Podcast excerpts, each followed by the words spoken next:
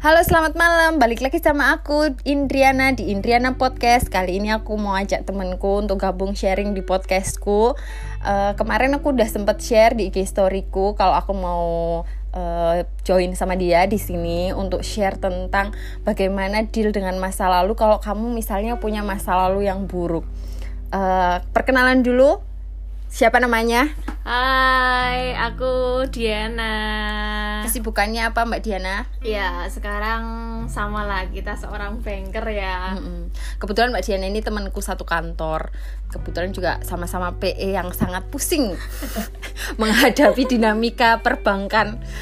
Oke, uh, jadi sebelumnya mungkin aku mau kasih background dulu tentang masa lalunya Diana ini. Diana ini pernah punya masa lalu yang lumayan menyakitkan. Jadi orang tuanya ini pernah cerai. Kira-kira cerainya berapa tahun dulu? Kira-kira hampir tiga tahun lah, tiga tahun cerai dari aku satu SMP sampai aku kelas 3 SMP.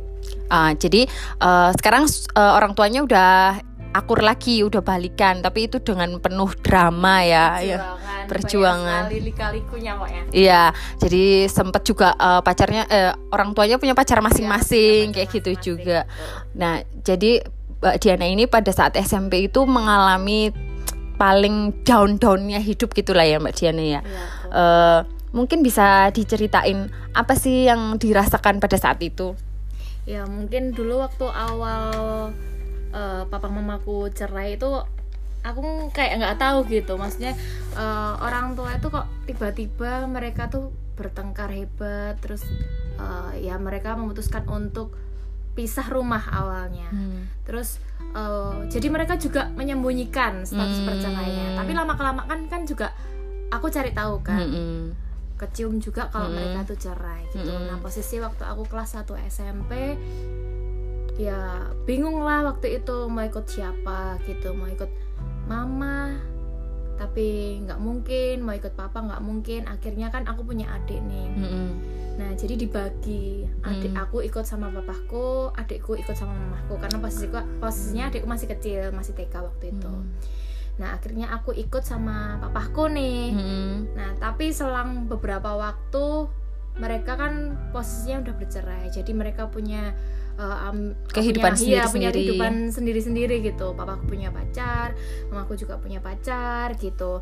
Nah waktu itu uh, akhirnya aku ditinggal-tinggal. Hmm. Papaku ke Surabaya, mamaku ke Jakarta. Hmm. Akhirnya aku ikut sama uh, nenekku, hmm. makku dari papaku. Jadi aku panggilnya, panggilnya mak. mak. Ya. Hmm gitu jadi aku selama tiga tahun itu hidup sama makku jadi dan rasanya hampa banget kosong uh, uh, banget gitu ya jadi uh, berarti secara finansial pun waktu itu dari awalnya berkecukupan terus tiba-tiba turun drastis gitu berarti betul dari apa-apa dulu tinggal mah pah minta hmm. ibaratnya dulu eh, kalau di bahasa Jawanya juragan hmm. saiki jadi kayak ngono lah kayak hmm ya hidup seadanya punyanya apa ya dimakan gitu. Kadang dulu tuh sampai pengen banget uh, kalau lihat teman-teman jajan apa gitu pokoknya pengen banget.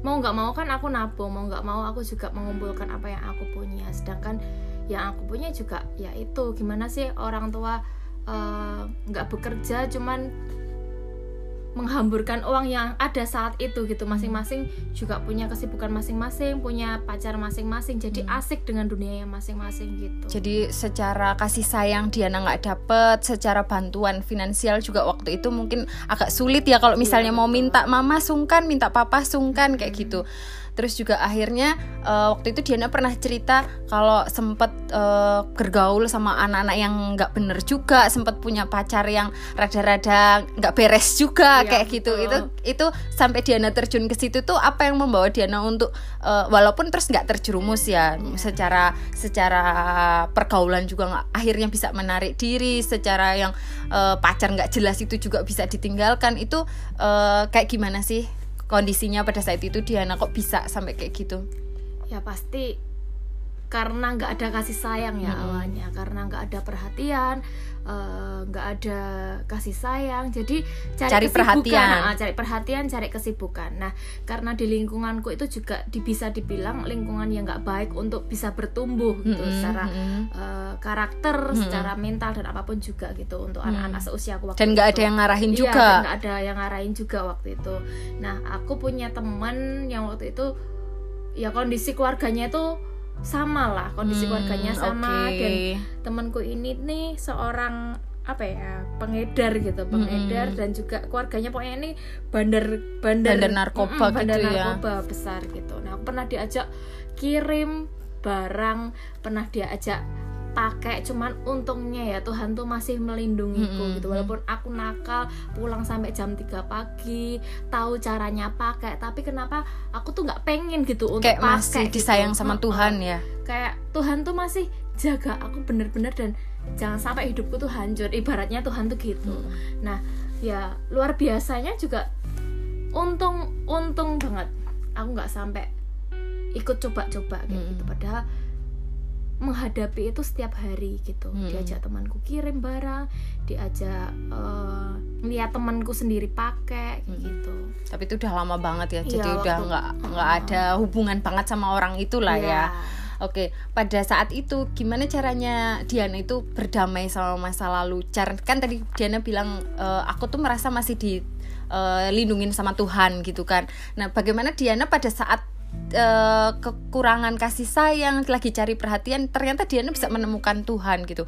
Kebetulan teman-teman ini Diana Nasrani ya, jadi mungkin bisa mm, sharingnya mm, silahkan dengan e, keyakinannya Diana. Iya, eh, waktu posisi itu untungnya ya aku ikut yang namanya organisasi itu ikut compassion waktu itu namanya. Mm-mm. Nah, eh, compassion ini sangat membantuku sekali. Mereka tuh ada yang namanya mentor, Mm-mm. ada yang namanya mentor, ada yang namanya Akhirnya yang tutor. mengarahkan Iya, itu. yang mengarahkan itu dengan kasih sayang yang mereka punya dengan tulus, dengan ibarat kata kalau eh, di keyakinan tuh kayak apa ya? Di keyakinanku tuh kayak seorang kakak rohani lah Hmm. istilahnya. Mm. Nah, itu tuh dia tuh beliau itu orangnya tuh gimana ya? Sesuai dengan Heeh. jawaban Iya, doamu sesuai dengan jawaban doaku. untuk em, mengarahkan hidupmu misalnya seperti Betul itu. banget. Jadi kasih tahu tiap hari tanpa lelah, kasih tahu tiap hari gini ini nggak baik, kamu harus seperti ini dan nggak cuman kata-kata aja mereka kasih. Jadi mereka juga mencontohkan hal-hal yang baik gitu. Lama kelamaan juga aku kan nggak mau kan terjerumus Heeh, dalam hal mm-mm. kayak gitu terus keadaan Terger- seperti itu Tergerak terus hati dan ya pikirannya ya. terus aku ambil keputusan gitu Tuhan kalau uh, Tuhan persatukan lagi kedua orang tuaku aku mau deh balik sama Tuhan aku Hmm. mau ikut apa yang Tuhan mau aku Hmm. mau uh, seperti apa yang Tuhan mau dalam kehidupanku Hmm. gitu nah Ternyata itu terjawab doanya. ternyata itu terjawab doanya dan itu tuh nggak singkat Mbak Indri itu tuh penuh dengan perjuangan tiap hari aku berdoa mendoakan orang tuaku sampai suatu saat di keyakinanku kan ada yang namanya KKR rohani Hmm. di hari pertama sampai hari ke-9 Mhm. itu tuh aku cuman menertawakan orang-orang yang mereka dapat kuasa gitu dapat urapan Roh Kudus waktu itu tapi di hari yang ke-10 aku yang kena malahan Hmm. di hari yang ke-10 aku dilawat bener-bener sama Roh Kudus jadi di gambaran eh, pikiranku di gambaran hatiku itu Tuhan tuh mempersatukan kedua orang tuaku dan di saat itu aku bener-bener Tuhan aku rindu hal yang seperti ini gitu Hmm. loh Tuhan aku Rindu mau keluarga. keluargaku dipersatukan lagi Hmm. kayak gitu nah Tuhan itu benar-benar baik Mbak Indri jadi apa yang aku inginkan apa yang aku butuhkan waktu itu keluarga yang utuh Tuhan tuh berikan gitu loh selang beberapa waktu kayaknya dua minggu kalau nggak salah kedua orang tua aku yang satu di Jakarta yang satu di Surabaya itu mereka balik lagi dan memutuskan untuk menikah lagi seperti itu. setelah eh, drama yang luar biasa tapi Iya. ya nggak semudah itu ya jadi wak- eh, waktu itu juga Diana eh, kalau yang cerita sama aku tuh sampai em, biaya kuliah aja nggak ada terus Betul. akhirnya Bi- Diana dapat beasiswa dari organisasinya Iya, ini ya jadi benar-benar hidupnya tuh struggle banget lah nah uh, dampak dari masa lalu yang terasa sampai sekarang itu akhirnya kan traumanya pasti begitu besarnya. Hmm. Jadi dampaknya itu apa sih dampak negatifnya yang sampai sekarang ter kalau dampak jadi ada dampak negatifnya ada dampak, dampak positifnya, positifnya okay. kalau dampak yang positif dulu aja hmm. ya, ya dampak positif uh, aku tuh menjadi seorang yang mandiri gitu loh hmm. orang yang mandiri orang yang tangguh orang yang pokoknya aku bisa lakukan sendiri gitu. Jadi dulu waktu singkat ceritanya dulu waktu orang tua aku balik lagi kan mereka bener-bener dari awal lagi dari, nol, nol lagi, membangun hmm. usaha membangun keluarga dari nol lagi.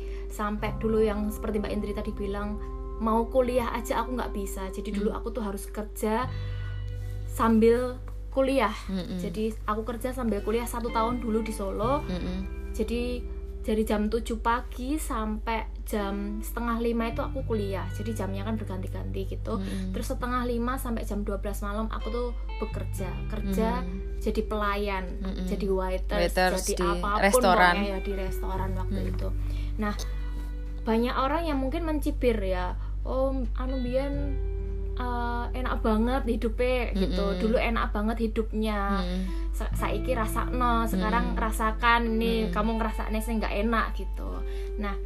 Emang kepentingannya apa ya mereka nggak terus? Ya mungkin uh, dulu mungkin ada kepahitan apa ya atau mungkin dulu pernah uh, gimana gitu iya. sama keluargaku gitu. Hmm, nah terus? akhirnya uh, singkat cerita hal itu yang membuat dampak positif dalam kehidupanku jadi aku nggak mudah menyerah tentang keadaan gitu loh apa yang harus aku bisa perjuangkan ya aku perjuangkan apa yang ingin aku capai ya aku capai mm -hmm. dengan segala sesuatu yang harus aku lakukan gitu mm -hmm. nah itu dampak positifnya mm -hmm. jadi nggak mudah apa ya uh, down nggak mm -hmm. mudah uh, apa namanya Mbak Indri menyerah menyerah seperti -huh. itu pokoknya harus diperjuangkan apa pun -huh. karena saat itu juga aku harus berjuang sendiri untuk gitu, diri untuk sendiri sendiri kayak gitu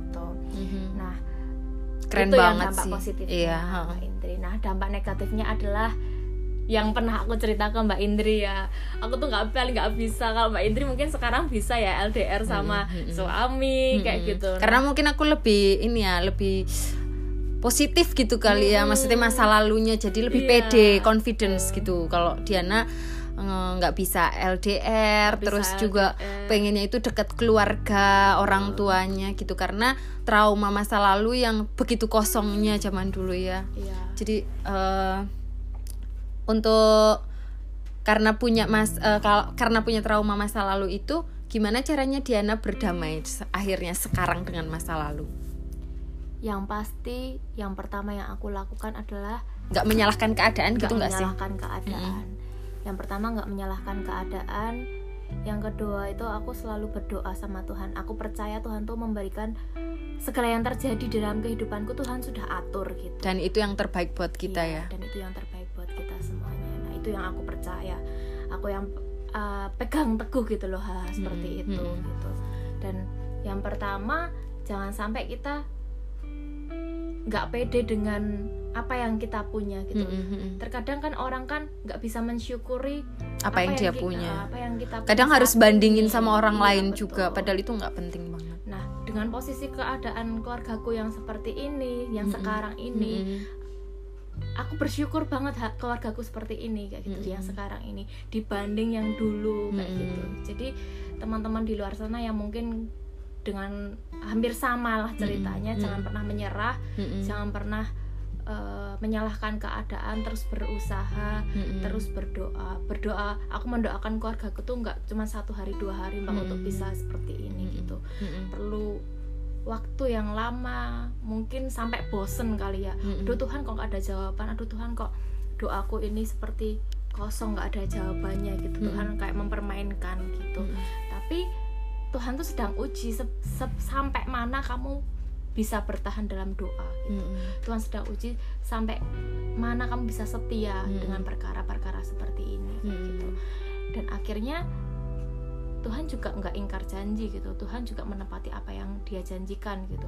Ya keluargaku untuk kembali dan aku bisa berdamai dengan keadaan yang seperti ini. Mm, Oke. Okay mungkin itu kalau yang diyakini Diana itu mungkin di semua agama pun juga diyakini ya, ya bahwa kalau misalnya kita bersungguh-sungguh pasti Tuhan kasih tapi Betul. sampai mana sih komitmen kita kayak gitu terakhir nih ya Diana dari keseluruhan yang tadi Diana ingin sampaikan gitu ke orang bahwa hikmahnya tuh uh, kamu tuh jangan pernah menyerah sama keadaan yang kamu hadapi karena memang kan nggak ada nggak ada keadaan yang sempurna kesempurnaan tuh ya milik Tuhan kan gitu apa sih makna keluarga buat Diana ya kalau aku makna keluarga adalah segalanya gitu.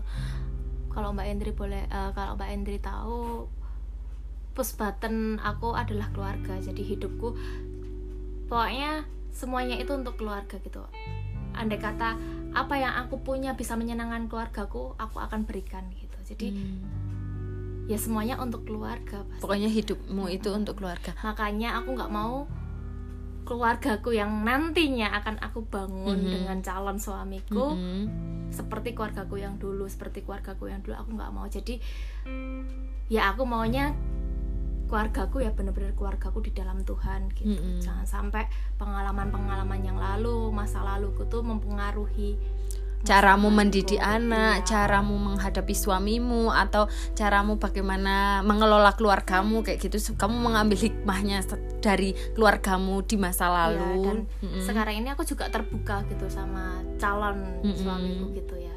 Jadi aku ceritakan semua oh keluargaku tuh dulu gini gini gini. Kamu mm -hmm. harus tahu. Jadi uh, calon gue juga tahu mereka, siapa yang tahu, mau dinikahin iya, ya siapa yang mau dinikahin dan gimana background keluarga yang cewek yang akan aku nikahin ini. Mm -hmm. gitu. Biar biar dia juga mempersiapkan segala sesuatu yang akan dihadapi besok gitu. Mm -hmm. biar kita sama-sama saling belajar dari masalah. Itu penting banget sih antara uh, calon pasangan maksudnya ini sebagai aku yang udah nikah ya antara kita dan calon pasangan itu benar-benar harus tahu harus kita kenal bukan sekedar kenal kamu itu rumahnya di mana dan kamu tuh orang tuanya siapa bukan sekedar kenal itu tapi kenal benar-benar siapa sih diri orang yang mau kita nikah itu secara telanjang tuh maksudnya bukan telanjang fisik ya, hmm. telanjang sifat karakter itu siapa sih Baik yang ya gitu. yang kita nikahi karena itu penting banget supaya kita nggak merasa, "Hah, kok setelah baru dinikahi baru kita tahu karakter aslinya?" karena dulu waktu pacaran hanya masa promosi dan itu nggak penting banget lah Betul soalnya Mbak Oke, okay, um, ini dalam banget sih menurutku Diana uh, obrolan kita sore ini. Makasih udah mau sharing ya. ke podcastku. Semoga bisa berguna bagi orang lain. Amin. Amin. Dadah. Dadah.